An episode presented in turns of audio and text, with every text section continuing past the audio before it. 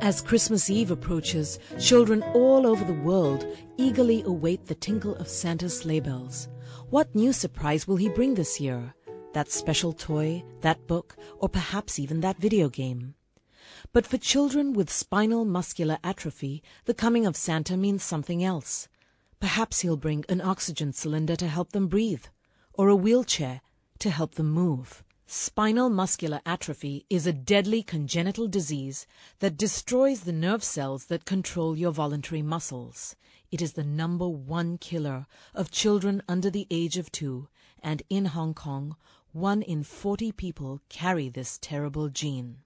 Carmen Yao has been suffering since the day she was born, and although she wanders around on her wheelchair with a smile on her face, she knows that as each day goes by, her situation only gets worse.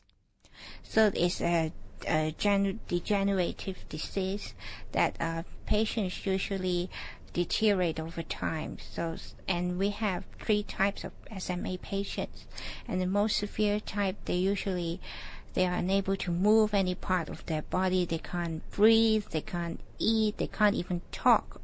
I guess at this present moment, I think we really need a lot of resources to sustain their life, to make them able to wait for the cure. Because if we spend most of our resources on on researches, but the patients are not doing well, so it's not going to help them because now at the present patients are suffering. They have a lot of difficulties and there's no cure. What can we do? So we really need to provide much more help to make them be able to survive from the disease. This year, with your help, Operation Santa Claus can help provide the resources that makes life worth living for those who suffer from this awful disease. Why not give them the gift of a life that's worth living? Happy holidays.